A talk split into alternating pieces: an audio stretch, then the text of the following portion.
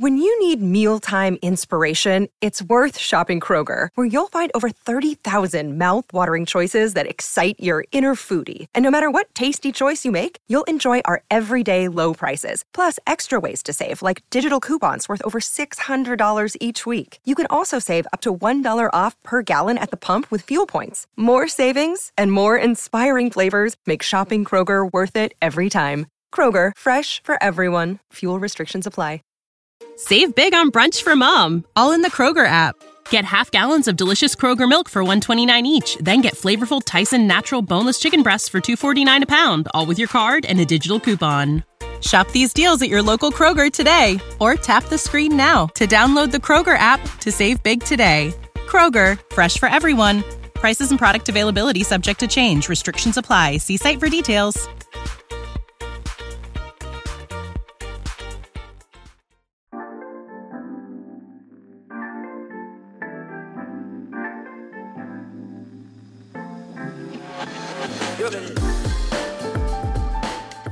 Buzz Cason has led an incredibly storied musical life. He began his career in the 1950s in the band The Casuals, who are credited with being one of the first rock and roll bands in Nashville. The Casuals became Brenda Lee's backing band and he toured with Jerry Lee Lewis and partied with Elvis. He moved to Los Angeles and wrote hit songs for Jan and Dean and many others in the 1960s. Then he moved back to Nashville and formed the first recording studio in the Berry Hill neighborhood. There, he recorded with legends like Dolly Parton, the Oak Ridge Boys, Olivia Newton John, Roy Orbison, Leon Russell, Merle Haggard, the Doobie Brothers, the Faces, and the legendary Elvis. In fact, he helped start and co wrote the songs on Jimmy Buffett's first two albums.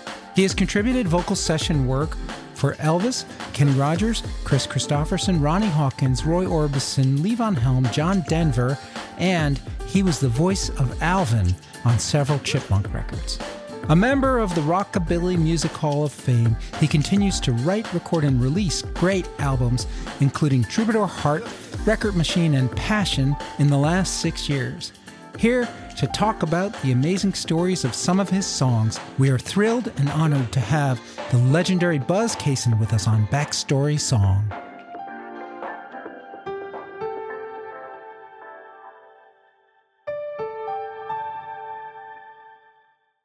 Welcome to Backstory Song. I'm your host, Doug Burke, and today I have with me Buzz Cason, the one and only legend. Buzz, I've had the chance to read your biography, The Everlasting Love, Living the Rock and Roll Dream, and also watch your documentary, Berry Hill from Creative Workshop and Beyond. And I have been blown away by your career and uh, you know, the amazing stories that you tell in your biography. Well, thanks, Doug. It's, it's good to be with you, man. And uh, like you say, I'm a legend in my own backyard. well, you started with the casuals. You were the backing band for Brenda Lee.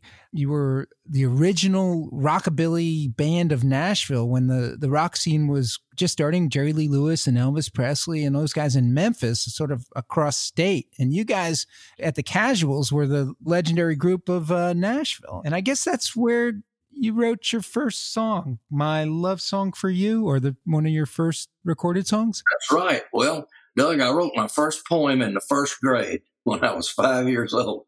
I, I, started out, I've been around so long, they didn't even have kindergarten in those days. My mother slapped me in school at five, and uh, they had a poetry contest, and I, I wrote a poem that won. Do you want to hear it? Yeah. Okay. Once there was a bunny, and he was very funny. He found an egg in a nest, so he put it in his vest. and that got me a blue ribbon. I thought, hey, man, I may make it as a poet one day.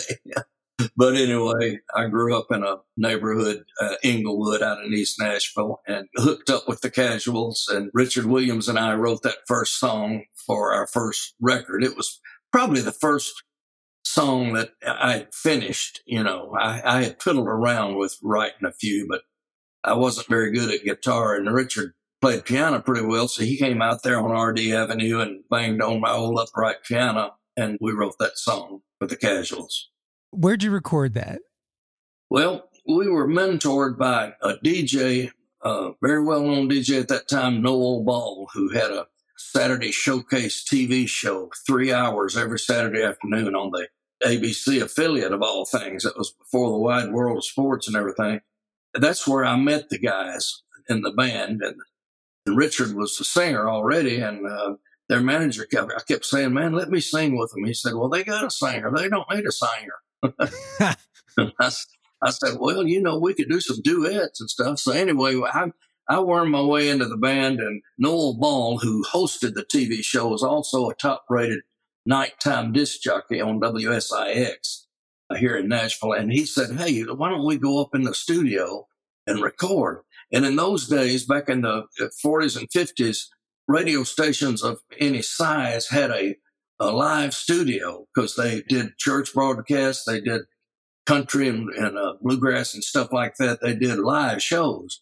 They still had their studio. And so we snuck in after midnight and uh, recorded two sides, My Love Song for You and Help Me, which uh, Richard and I wrote both of them and put it out on a label called New Sound, which was owned by Noel and another Buzz, Buzz Wilburn. And then Noel got Randy Wood to pick up the master and put it on Dot. So we were on the same label with Pat Boone there briefly.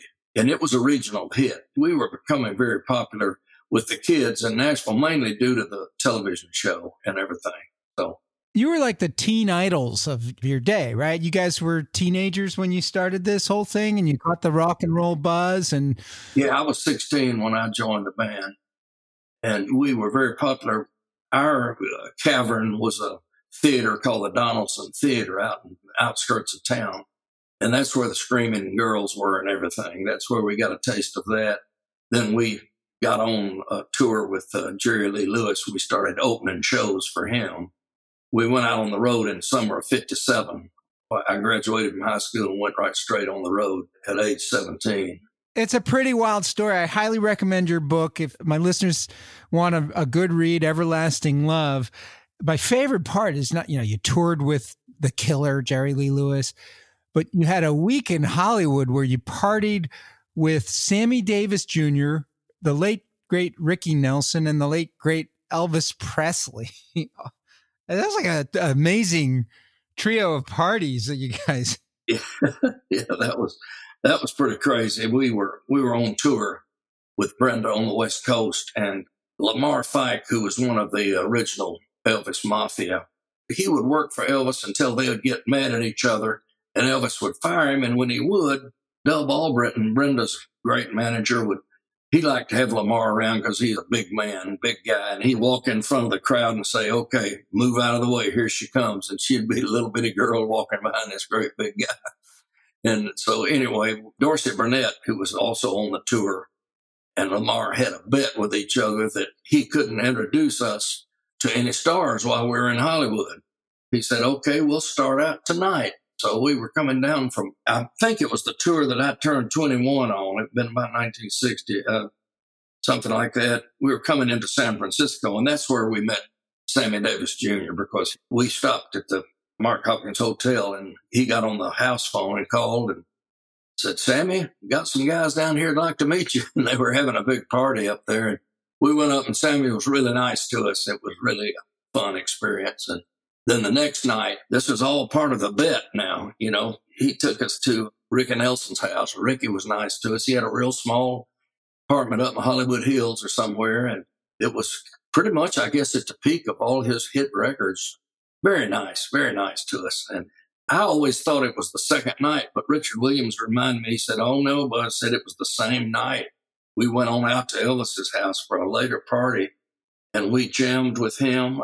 He played piano and said, You ever think about how many songs go like this? And he started playing from C to A minor to F to G, like Good Night, My Love, Sincerely, oh Sincerely. We all joined in and sang parts, and did some gospel songs, and had a big time. That was when he lived in Bel Air on Perugia Way. Do you remember what gospel songs you were singing that night? Oh, I think I saw the light and uh, Will the Circle Be Unbroken, stuff like that. And what was funny was Richard and I had a record in the charts under the name of the Statues, what they call the Statues of Liberty, because we were on Liberty Records. And uh, we had a version of Blue Velvet that was had hit the bottom of the charts, you know. And I want you to sing that for. I said, look, I'm not singing for Elvis Presley. I don't care what you say. Look, don't put us on the spot like that, man. Sure enough, he got in there, and after we had fun jamming, he said, Elvis, the boys, they got a record out. He said, Oh, yeah, I'd like to hear it. So, man, we had to sing for Elvis, you know, but uh, it was a rare occasion. And then it was something very interesting. He said, um, You know, I've been getting my, my songs from opera, and he played some opera version of Caruso or somebody.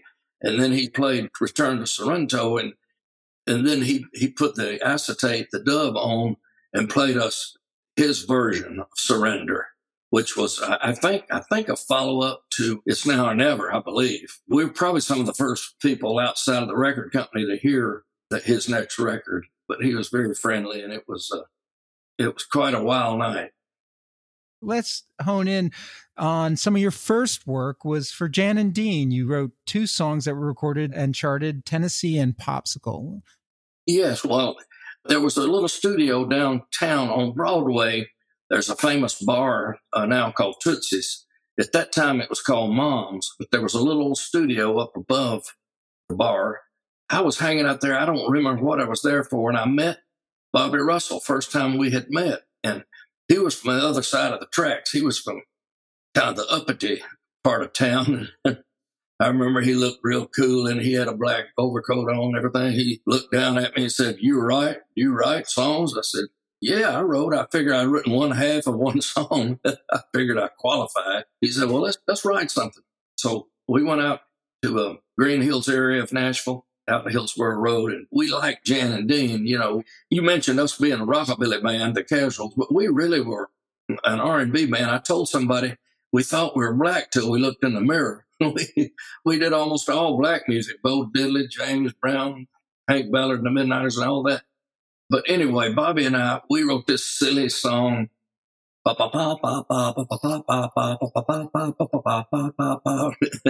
And it was called Tennessee. And Gary Walker, who was a wonderful gentleman who was our mentor, he said, Look, let's put this out. So Paul Cohen, who had been in charge of Decca Records before Owen Bradley took over, had started his own label after he left Decca called Todd. It was named after his son.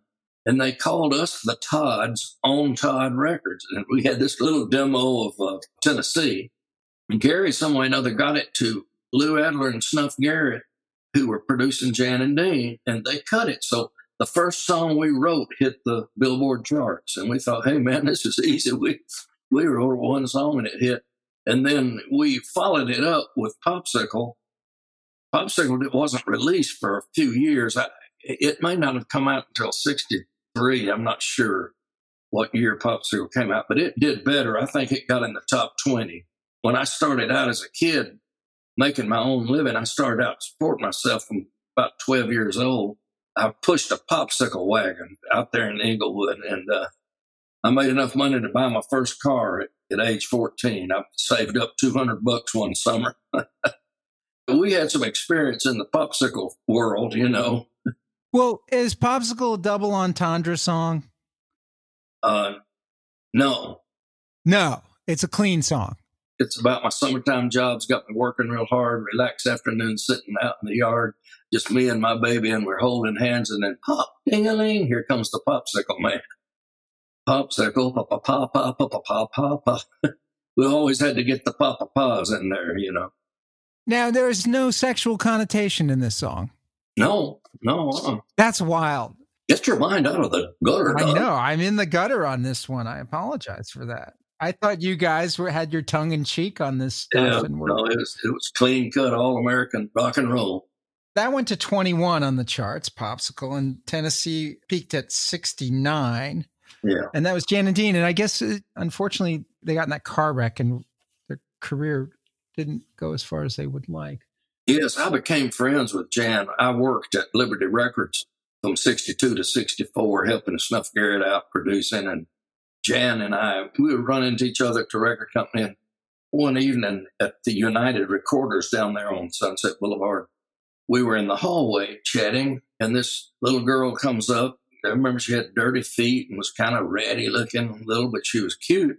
She came up and she said, Hey guys, guess what? Said, Sonny's going to record me.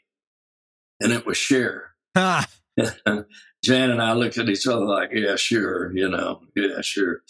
Anyway, they Sonny and Cher used to come up to the office and visit with Don Blocker, who was our A and R boss there.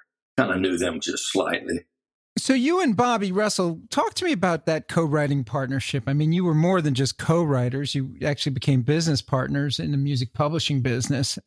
Bobby was just coming into his own as a great lyricist, a great songcrafter, a great writer, and from the moment we met, we had a dream of one day having our own publishing. We idolized Don Kirshner and Al Nevins, who had all done music, Neil Sedaka, Carole King, and and all those folks up there then. We idolized them the way they got cuts, you know, and had their own publishing. But Bobby was signed to a company and we didn't co-write much for that. But later on in, in 67, we had a brief period in there where we wrote for Bill Justis, the great arranger and the guy that recorded the great hit instrumental Raunchy. We worked for him for a while and he moved to California to become an arranger out there. And he said, You guys need to meet Fred Foster. So I went out and talked to Fred and I had never met him. He produced all the Roy Orbison records, kind of discovered Dolly. He was a great, great record man, had Monument Records. And we formed a company with him, Rising Sons music and records. Mac Gayden and I wrote at, at that period of time in 67, we wrote Everlasting Love, which came out by Robert Knight on our label on Rising Sons Records. We were kind of off to the races as publishers, but we still had partners. We had Fred Foster and Jack Kirby, his partner. The deal kind of fizzled out and we asked for our release from there and we formed Russell Cason Music. We immediately had a hit. Bobby wrote the Joker Went Wild for Brian Hyland, which was, I don't know whether you can look that up or not, but it was a pretty good size hit record. Yeah, top 40 in 1966. Yes, yes. So we were kind of off to the races, had our own little office. And then in 68, Bobby came within two weeks, he wrote two of the big standards of the 60s Honey, which was a hit by Bobby Goldsboro, and Little Green Apples, which was launched by Roger Miller and was a huge pop hit by O.C. Smith, and over 200 versions on each one of those songs. And it was in those days where you, you sold a lot of a lot of sheet music and albums, and every, everybody would record the hits in those days. Everybody from Robert Goulet to Sinatra to whoever would cover if you had a big hit pop song. Yeah, well, Little Green Apple was Song of the Year at the Grammys in 1968 and was a particular favorite of Frank Sinatra. That's right. Yeah, it was, it was a wonderful song. I was the first person to hear it outside of Bobby may have played it for his wife if they weren't fighting at the time. that was Vicki Lawrence who recorded The Night the Lights Went Out in Georgia. Yeah, but that, that wasn't his wife at the time. Oh, okay. That was before Vicki. Okay and then and the Vicki didn't last too long either. No, no, because he we had a hit record on Bobby called 1432 Franklin Pike Circle Hero. It was Roger Miller sounding song. And so Bobby was doing a couple of TV shows in California. He met Vicki. He met Vicki Lawrence and they got married. So that kind of ended our partnership. So long about 1970 is when I moved out to Berry Hill and started Creative Workshop. And we started our individual publishing companies at that time. Let's talk about Everlasting Love from 1967. This is obviously one of the most legendary songs of all time. Eventually went to number one for Gloria Estefan, but in 67 was done for the first time by Robert Knight. That's right. And you wrote this with Mac Gayden. That's right. And when we had Rising Sons Records, we would request a budget from Fred Foster. He was our backer. And uh, Mac had been acquainted with Robert. He was a young black singer from here in Franklin, Tennessee, where I'm sitting right now. He was in a band called the Fairlanes. And one night we all played fraternities parties a whole lot. And he was up, I believe, at Sewanee at the university up there and he heard this voice sing and he, he went down to hear Robert and he said, man, one of these days I'm going to write you a number one song. Max said, man, we need to record Robert. So we got a budget for him In those days, you recorded four songs on a three hour session. That way you would have two singles, A and a B side. And we needed one more song. Mac was over. It was out in West Nashville where I lived at the time. And we sat down to write it. And Mac had these two distinct melodies. And I said, man, any way you can hook them together as one song, that would be cool because if you know anything about Everlasting Love, it's two separate hook sections. It's the hearts go astray, and then it's open up your eye. And they're in two different keys. He said, Sure, I can do that. And I said, Well, put it down. He said, Well, I've got to go. The wife's got dinner waiting. I said, Well, I'll put some kind of a lyric to it, and we'll go for it tomorrow night. We had a 10 p.m. session that next night, and we put it on. And, and if I'm not mistaken, it was the last song on the session when we started it, everybody just lit up. Everybody was worn out and tired and everything. But uh, we had a great array of musicians. We had Norbert Putnam on bass, had Pig, Pig Robbins on piano, Mac Gayden uh, was on guitar, and we had live horns, and myself and Carol Montgomery sang the backgrounds. And it was uh, Brent Maher's first master session, who later on became the great producer of the Judds and was also the chief engineer at Creative Workshop later on. Robert's record just took a long time to break. I don't know, you know, what the sales figures on it were. I think something around 400,000 or something, because it just sold on and on and would break in one area and, and then fall down and break in another one. That's why it never charted real high because it, the impact wasn't in unison with each other. So, and then it got covered in England by a group called Love Affair and went number one over there. Yeah, went all the way to 13 in the US charts, 14 on the R&B and the Robert Knight version and 40 in the UK. And then The Love Affair, which that video I highly recommend to my listeners is really fun to watch. And that went to all the way to number 1. So tell me what it was like writing with Mac. He was young in his career then, right? Well, you guys were both young, I guess. Although you'd been in the business for a decade at this point. Yeah, yeah. It, I was already a veteran, but Mac had played on uh, J.J. Cale's Crazy Mama. He played that wah, wonderful wah slide guitar. He's known all over for his slide playing. But when we write, he plays a set of chords and maybe hums a melody, and the lyrics just jump out of him for me. And then we come up with counter melodies, and it's wonderful writing with him. And in fact, let me fast forward to right now. We have out a, a record called Come Along, which uh, myself and Parker Cason produced on. The future is a hefty responsibility and not one that we take lightly, but then taking things lightly has never been what Hefty is about. That's why we've created the Hefty Renew program that turns hard to recycle plastics into valuable resources like park benches and building materials. To participate, simply fill up an orange Hefty Renew bag with accepted items, tie it up, and drop it in with your regular recycling. That's it, it's that easy. It's time to rethink recycling with Renew. Particular valued resources may vary by geography. More info available at heftyrenew.com. When you need mealtime inspiration, it's worth shopping Kroger, where you'll find over 30,000 mouthwatering choices that excite your inner foodie. And no matter what tasty choice you make, you'll enjoy our everyday low prices, plus extra ways to save, like digital coupons worth over $600 each week. You can also save up to $1 off per gallon at the pump with fuel points. More savings and more inspiring flavors make shopping Kroger worth it every time. Kroger, fresh for everyone. Fuel restrictions apply back and it's it's just out now you know and uh, it, it, was it was like renewing an old friendship. We got together and wrote several new songs. But anyway writing with mac has just always been magical just been special. We come from the same r&b backgrounds. In fact first time i met mac was down at ernie's record mart on third avenue in nashville which was one of the huge mail order uh, record stores in the nation, along with Randy Records and, and Buckley's. We had a communication musically to begin with. So it's always made it fun for us to be writing together. So Everlasting Love is one of the most incredible love songs. Wedding song, yeah, I think it's probably in the top 100 wedding songs, quite frequently played there. Great dance number, covered by many bands. Tell me about the lyrics. Was this based on anything that was going on in your life? I was married at the time. Now, there might have been some underlying problems. But later on, we did get divorced. But hearts go astray, leaving hurt when they go. I went away just when you needed me so, filled with regret.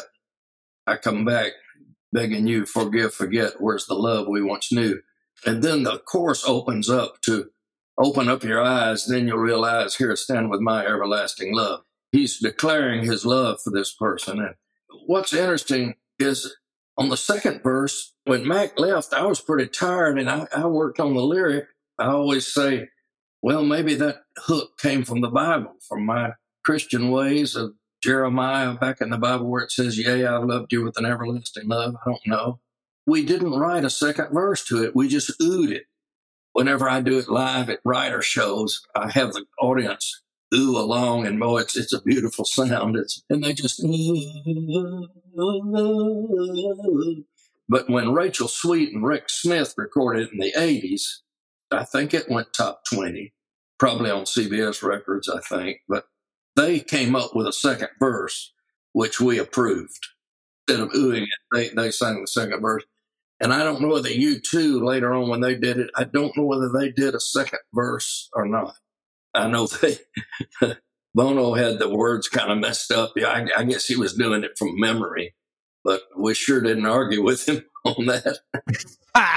yeah. He didn't ask for permission to change lyrics. He just went ahead and did it. They just, they just went on and did it. Yeah. And you, and you were fine with it, huh? Oh yeah. Yeah. I think it was more like just, just going from memory of hearing the song probably over there in the UK somewhere. Yeah, probably on the jukebox from the Love Affair version. Be probably my guess. So, yeah. What's your favorite version out of all of them? Or are they like your children? You like them all? Well, it's still Robert Knight. It's just something magical in it. It's a slower version. The Carl Carlton version, of course, was the biggest single here in the States, million seller. It was recorded right here at Creative Workshop at my studio. I got to sing on it also. Papa Don Schroeder produced it. I still lean towards Robert's version being my favorite. We had elements in it that were neat musically and, and his voice just was so tender and so soulful and, and everything. It was great. Later on, uh, Mac and I had a hit with Robert in England in 74 called Love on the Mountaintop. I, I had the uh, good fortune, if you want to call it that, of touring with Robert in England in those days. So I always ask my artists if there's any song that they've written and any voice that they would like to sing that song. And I'm going to ask you that late in this episode, but I would love to hear a hip hop version of Everlasting Love.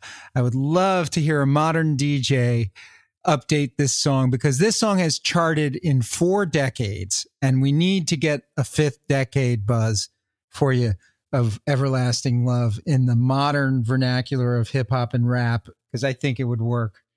We have recorded once again me and my son Parker have produced a, a young man named Brooks Forsyth, who's from Boone, North Carolina. And he came up with the idea. He wrote most of his songs on, we did one album with him on our independent label. We've been working on this one for about a year. And he said, man, I'd like to take a shot at Everlasting Love. And I thought, well, gosh, he's, he's more of an Americana t- style artist, but we came up with a neat arrangement on it. I'll send it to you. It's not hip hop, but it's got all the energy, all the elements, all the good features of Everlasting Love. And it even has a banjo and a fiddle on it, but they play into the arrangement just beautifully, you know. It's pretty unique. We're hoping it'll be the one that'll break through for this decade. Yeah, yeah. No, it needs to be uh, charting this decade. Gloria Estefan, of course, took it to number one on the dance chart in 1995. Yeah, Gloria just gave Everlasting Love a great boost because her version of it hit in so many different countries. And she had a Spanish version and she had on the album, I think there was four different mixes that they did of Everlasting Love. So we got credit for four different cuts on, on that album. She had her cut, Emilio's cut, I think their son's cut and then a, a radio mix, you know. Got to meet Emilio. They he and Gloria own a hotel in Vero Beach, Florida.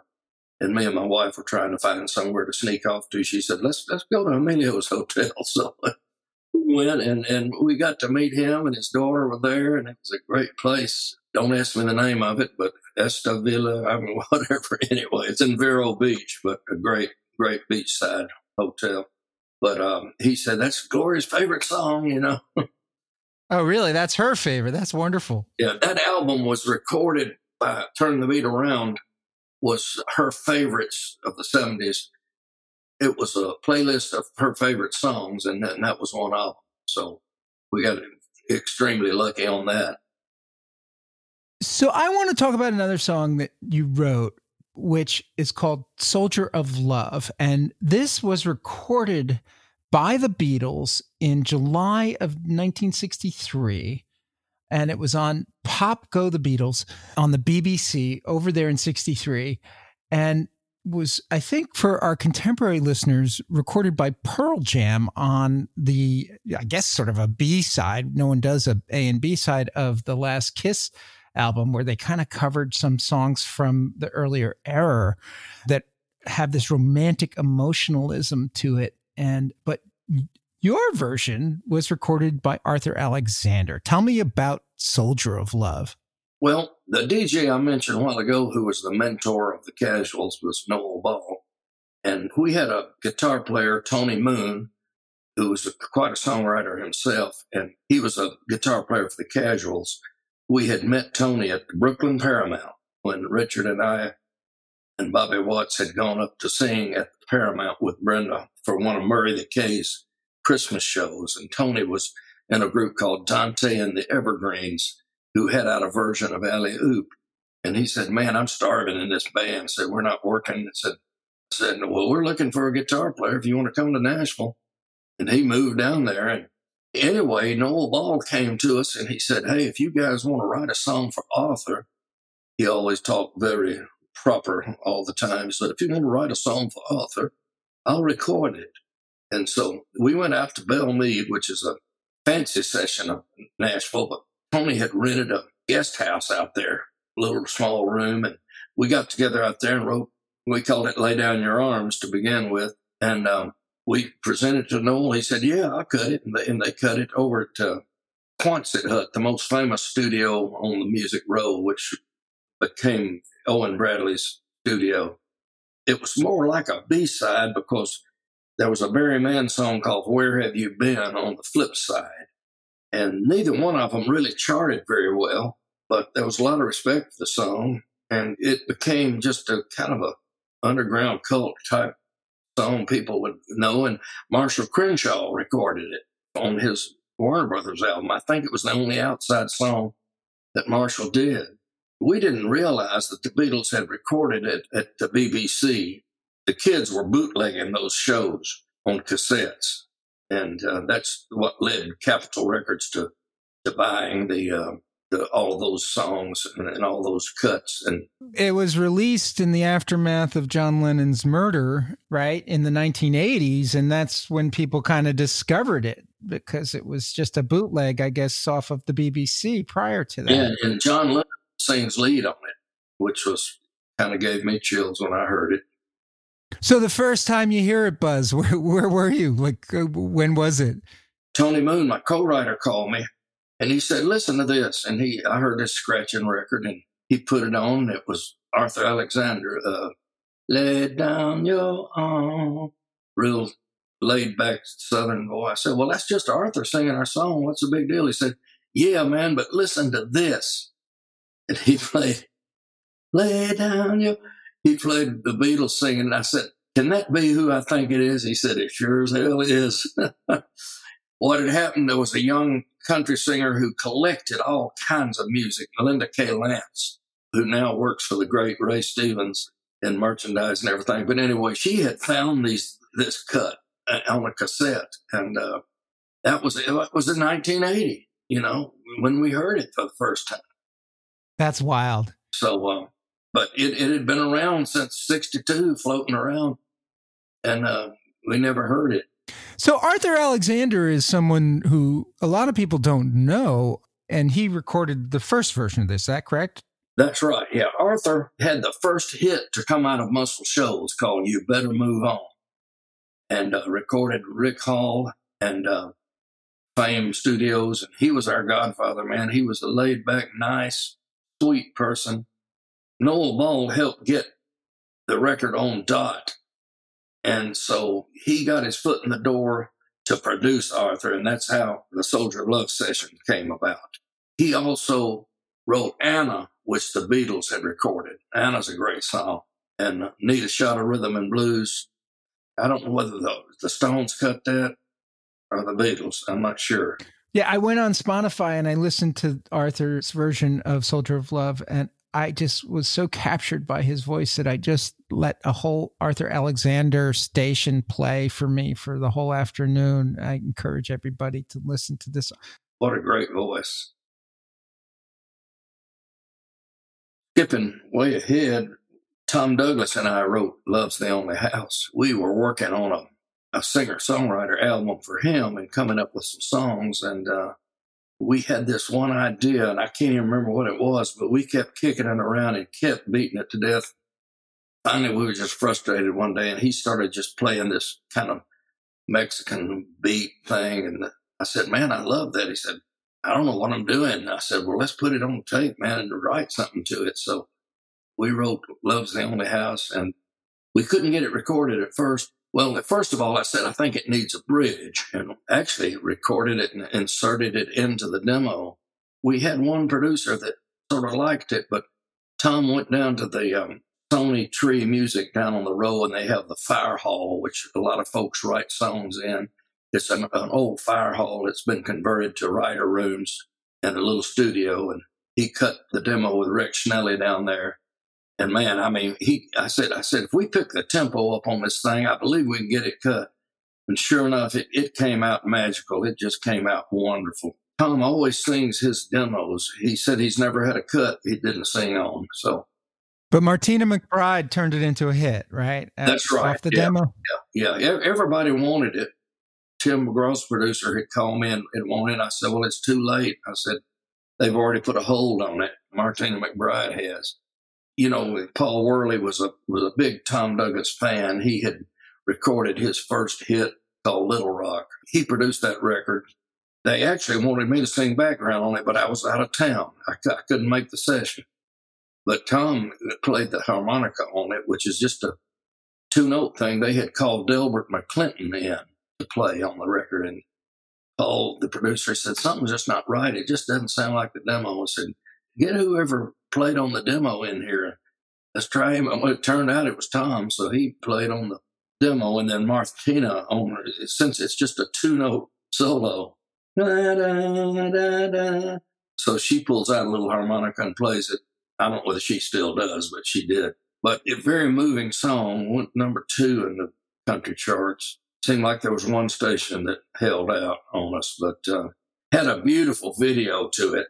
Well, the song tells a story and the video tells a story. It's a really good combination of storytelling, songwriting, which lends itself to a better video. Is this story at all based on personal experience or just someone you knew? Or is this just you being a generalist songwriter? It really just came out of our minds, out of our sensitivity and care for human condition. You know, that's that's pretty much what it's about. You know, love's the only house that can take away all the pain in the world, which is true, you know, and uh, it was kind of a spiritual experience. Yeah, it's a great song. You write great love songs, Buzz, I got to say. Thank you. Another one is Timeless and True Love. Yes, I'm really pleased with that song. That was recorded by the McCarter sisters for Warner Brothers. There was two great songwriters, friends of mine, Austin Roberts and Charlie Black. When we set out to write, we wrote these traditional feeling songs. They weren't really the commercial bro country, whatever you call it, rocket and country things that were happening. And once again, the, the producer Paul Worley comes into play and he loved Timeless and True Love. And I think it may have gone to number five or something. They had three little girls came down from East Tennessee from up in Sevierville, the McCarter sisters, and they had the big hair. They were cute girls, and everything was moving into kind of more of a slick era in the country feel then. And they might have been a little too country for Nashville. I don't know, but they didn't last too long around here. But they were charming and sang that song beautifully. Yeah, the song has a beautiful fiddle in it, which I guess wasn't as contemporary, but it stands out to me. Yeah, it's got a great sound. And then later on, Jeannie Kendall, who, who was part of the father and daughter duo, the Kendalls, was doing her solo album. This probably been 10 years ago, but she was reaching out to different artists to do duets with her. And so she had contacted Alan Jackson. And Alan said, Sure, Jeannie, I'd love to cut with you. And said, And I've got a song I'd love to do with you. And it was Timeless and True Love. They did a great job of it, a duet. Alan recorded his version of it, and then she did her version of it. His never came out. I begged Joe Galante. I, I tried to get RCA to put it out, but he really sang it nice. It wasn't in that just that straight country feel. He had kind of a folk feel about him. But anyway, it's a special song when I do my songwriter shows. It, it goes over real well. I love this one line in this. My love is no less tender, born of fire and steel, and the world could never change the way I feel. Yeah, I've got to give that to Charlie Black. I'm pretty sure Charlie came up with that line. That always blew me away. Oh, really? You're writing with a guy like Charlie Black, and he comes up with that. Is it like you just know that's going in the song? You're like, that's it. You know it right away. Yeah, there's no turning back on that. So, Buzz, you wrote a song, A Million Old Goodbyes, which Mel Tillis recorded. And this is a breakup song. So, tell me about where this one came from, because it's different than your love songs. Well, this was written as kind of a little mini project with my co writers, Bobby Russell and Steve Gibb, both who have passed on since then. Of course, Bobby Russell, we talked about before, had written Honey and Little Green Apples and The Night the Lights Went Out in Georgia. And Steve Gibb was a kid that I discovered with the help of some other songwriters who wrote She Believes in Me, the biggest song I ever published, recorded, of course, by Kenny Rogers. And uh, we had talked, we said, well, let's us three try to write. So, and those. What's the easiest choice you can make? Window instead of middle seat? Picking a vendor who sends a great gift basket? Outsourcing business tasks you hate? What about selling with Shopify? Whether you're selling a little or a lot, Shopify helps you do your thing, however you cha-ching. Shopify is the global commerce platform that helps you sell at every stage of your business. From the launch your online shop stage to the first real life store stage, all the way to the did we just hit a million orders stage. Shopify's there to help you grow. Whether you're selling scented soap or offering outdoor outfits, Shopify helps you sell. Wherever and whatever you're selling, Shopify's got you covered. Sign up for a $1 per month trial period at shopify.com slash try. Go to shopify.com slash try now to grow your business, no matter what stage you're in. Shopify.com slash try. When you need mealtime inspiration, it's worth shopping Kroger, where you'll find over 30,000 mouthwatering choices that excite your inner foodie. And no matter what tasty choice you make, you'll enjoy our everyday low prices, plus extra ways to save, like digital coupons worth over $600 each week. You can also save up to $1 off per gallon at the pump with fuel points. More savings and more inspiring flavors make shopping Kroger worth it every time. Kroger, fresh for everyone. Fuel restrictions apply days in Brentwood, Tennessee, out at the corner of Franklin Road and Old Hickory Boulevard, there was a restaurant. It was kind of a nightclub-ish kind of a, a restaurant.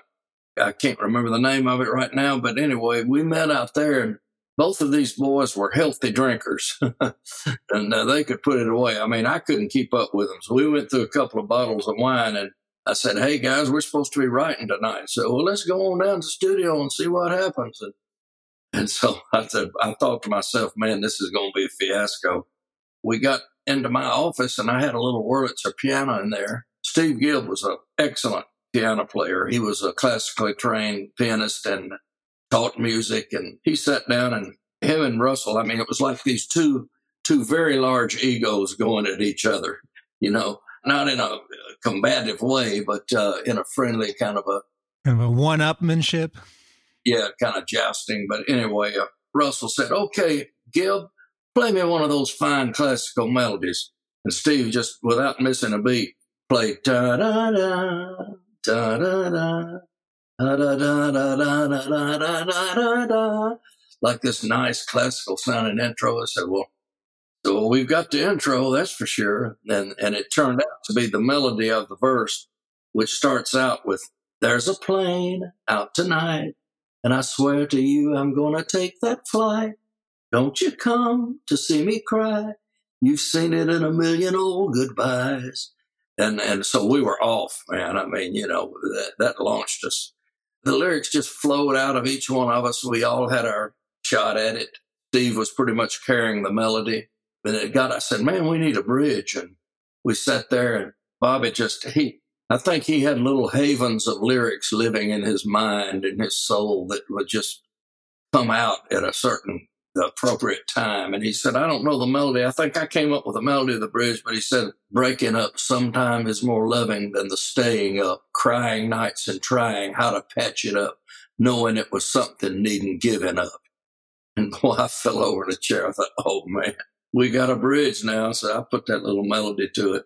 Breaking up sometime is more loving than the staying up is a very melodic song. I think I pitched it to Martha Sharp, who I mentioned before. She got Mel to cut it, or I think Bowen was producing him, Jimmy Bowen. I think it went number five in the country charts. It was a good song for us, and Mel told me how much he loved it. I had known Mel from way back. And he said, Buzz, I do that in my show every night. Said, I, I love that song. I really like the line in the song there was me, there was you, but there never was an us to hook onto. Yeah, that was that was a closer. That it's really a powerful song. It's a very simple but powerful lyric, you know. Yeah, and it and you know Mel was a great ballad singer, a great crooner himself, and he really delivered that song. He really sold it very well. Buzz, tell me how you got around to starting the creative workshop? Well, uh, back in 69, Bobby and I wanted to move our little office out off of Music Row. There was uh, there was a bunch of break-ins going on out, out there, and we didn't particularly like our landlord where we were. We had a friend, Leroy Norton, who worked at the First American National Bank out in Hundred Oaks, which is right across from the Berry Hill section of town he pulled us over there and he kind of whispered, he said, Hey, they're getting ready to go commercial over in Berry Hill. You guys ought to buy uh, some property over there, one of those little houses or something. So we went over on Bransford Avenue and bought two houses back to back, one on, on Bransford and one on the street behind it. But about that same time, Bobby had fallen in love with Vicki Lawrence on the Carol Burnett show, and he, he planned to move to California. So we broke up our partnership and I sold him my part of the one, those two lots we had bought and moved around the corner onto Azalea Place. And there's where I set up my studio. And I, I recruited Travis Turk, who had been over at uh, Spar Studios. We had worked together doing sound alike records over in a studio close to Vanderbilt, a basement studio. And that's where we actually cut the first Jimmy Buffett album, which was really a demo album, but Barnaby wanted to put it out anyway. So the creative workshop was this totally different vibe of a recording studio back in the day. And it really is well covered in the documentary that you made about it, how you guys really fostered a collaborative musical environment and it wasn't cut four songs in a two hour period 30 minutes 30 minutes 30 minutes 30 minutes four songs and you're out. It was very different vibe. And it was in that scene you more or less discovered or championed the first sound of jimmy buffett. Yes it, it was actually the second collection of songs. The first one like i mentioned was recorded over at spar studios and it was a bunch of demos and Jimmy Buffett, myself, and DJ named Captain Midnight, and a couple other guys, Dave Conrad, we played tennis together. Now, the only one of us out of the four that could play tennis was Mike Shepard, who was running Barnaby Records for Andy Williams down on the road. I mentioned to him one day after tennis, I said, You know, Buffett's a singer, a songwriter. He said, Oh, is he really? I said, Yeah. He said, Bring me something. So I took him this collection of songs and he said, Hey, I want to put it out. I said, No, wait a minute, Mike. I said, We need to go to a real studio and cut these. This is just done in our little basement place down here. He said, No, I want them like they are. So he gave us $2,500 for the whole album.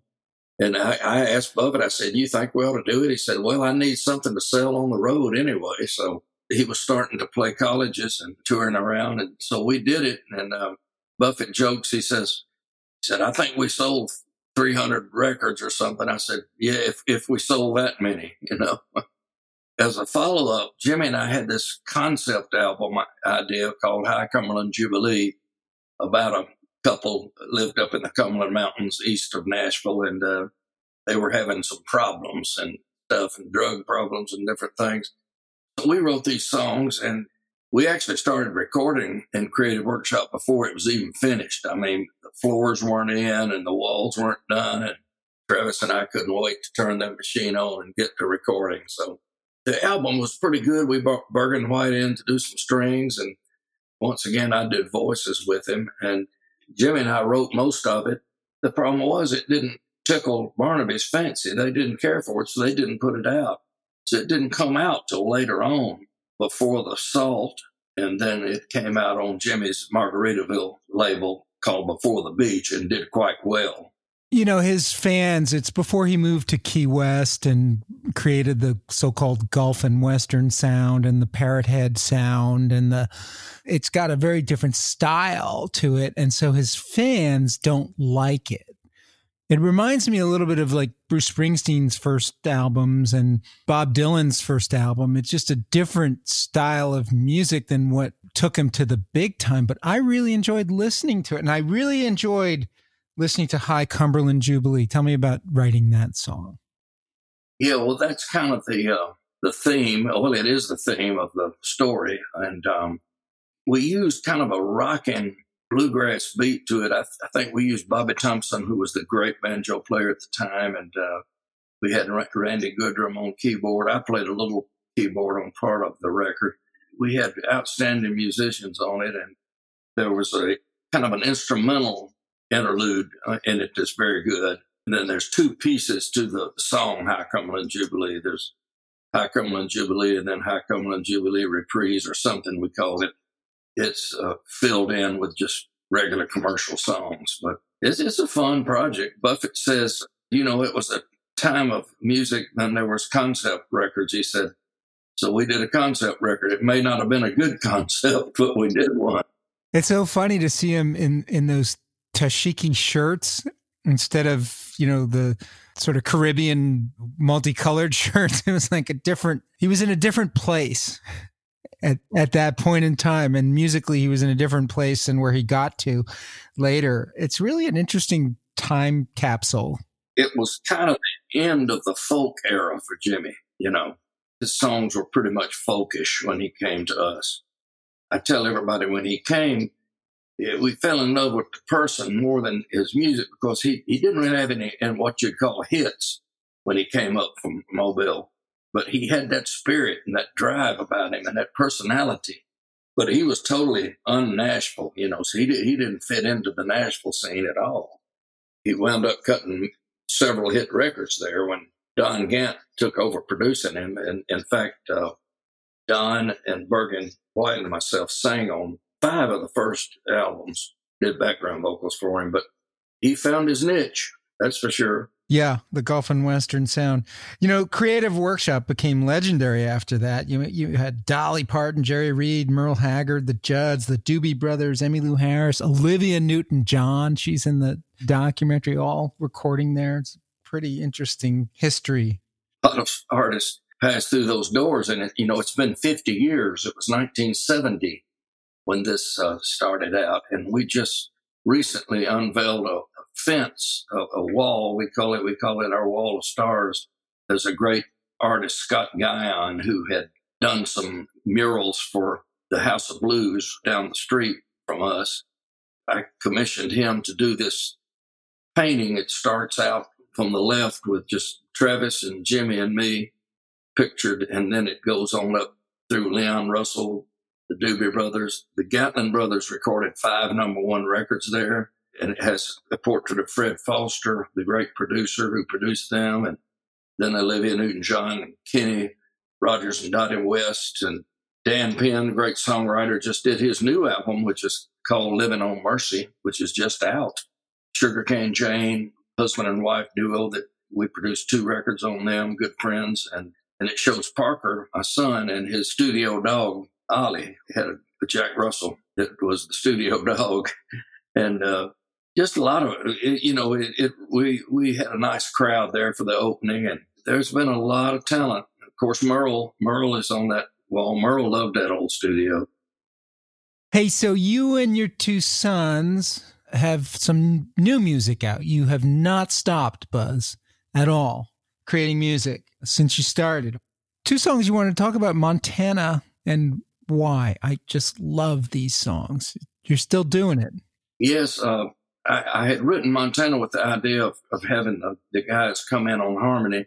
And also, the story relates to a trip that we took with their mother back in the, I guess, the late 80s out to Montana to a ranch. Just had a great time. And we, we were in, near Jordan, Montana.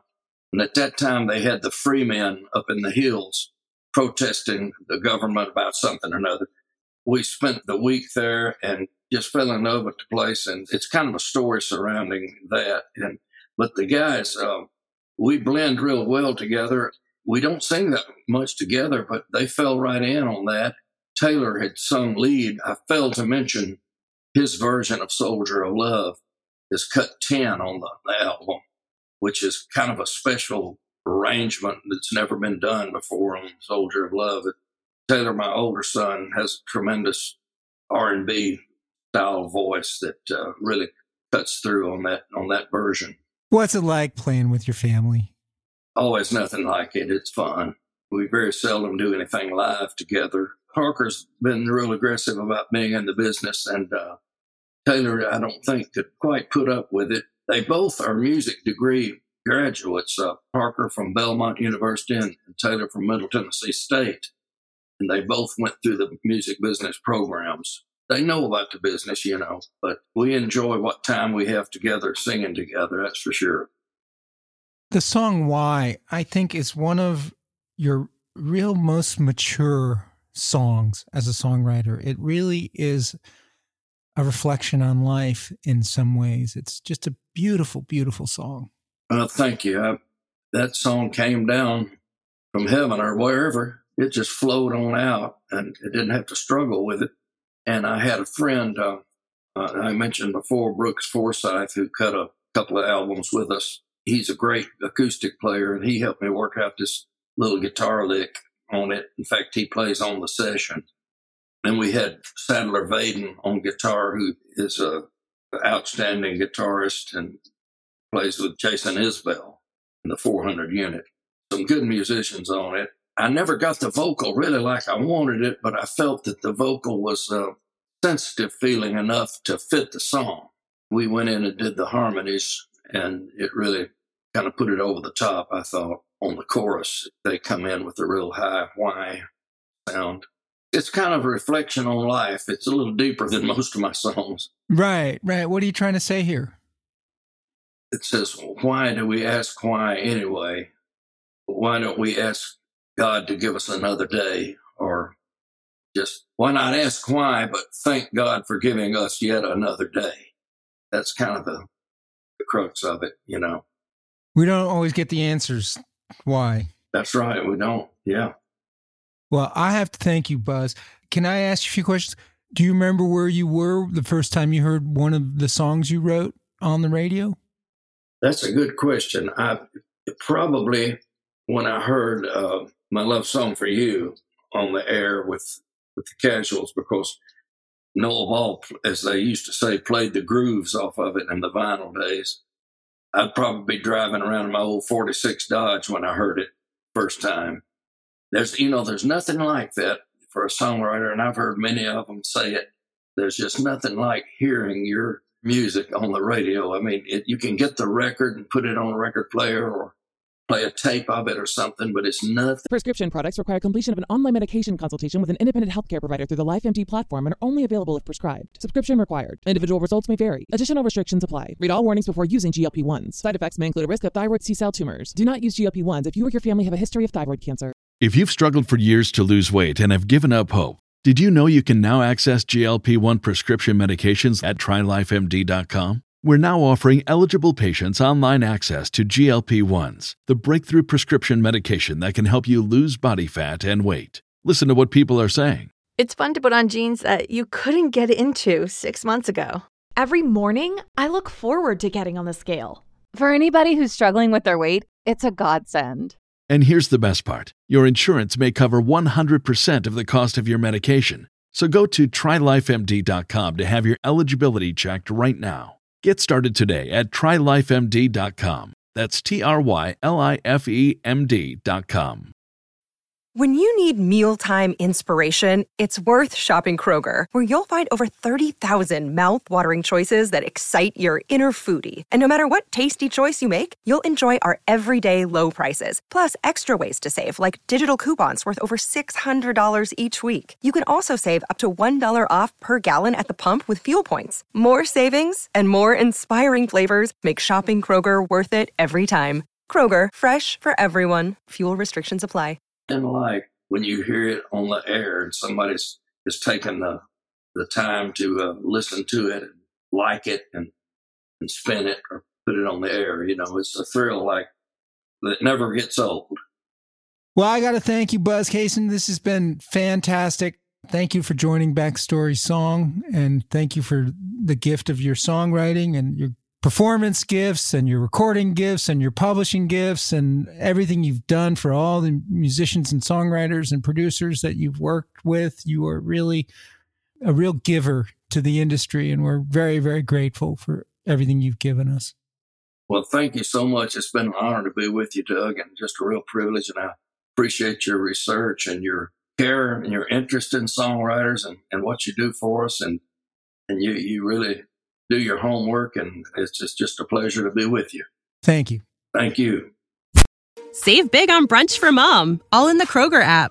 Get half gallons of delicious Kroger milk for 129 each, then get flavorful Tyson natural boneless chicken breasts for 249 a pound, all with your card and a digital coupon. Shop these deals at your local Kroger today or tap the screen now to download the Kroger app to save big today. Kroger, fresh for everyone. Prices and product availability subject to change. Restrictions apply. See site for details.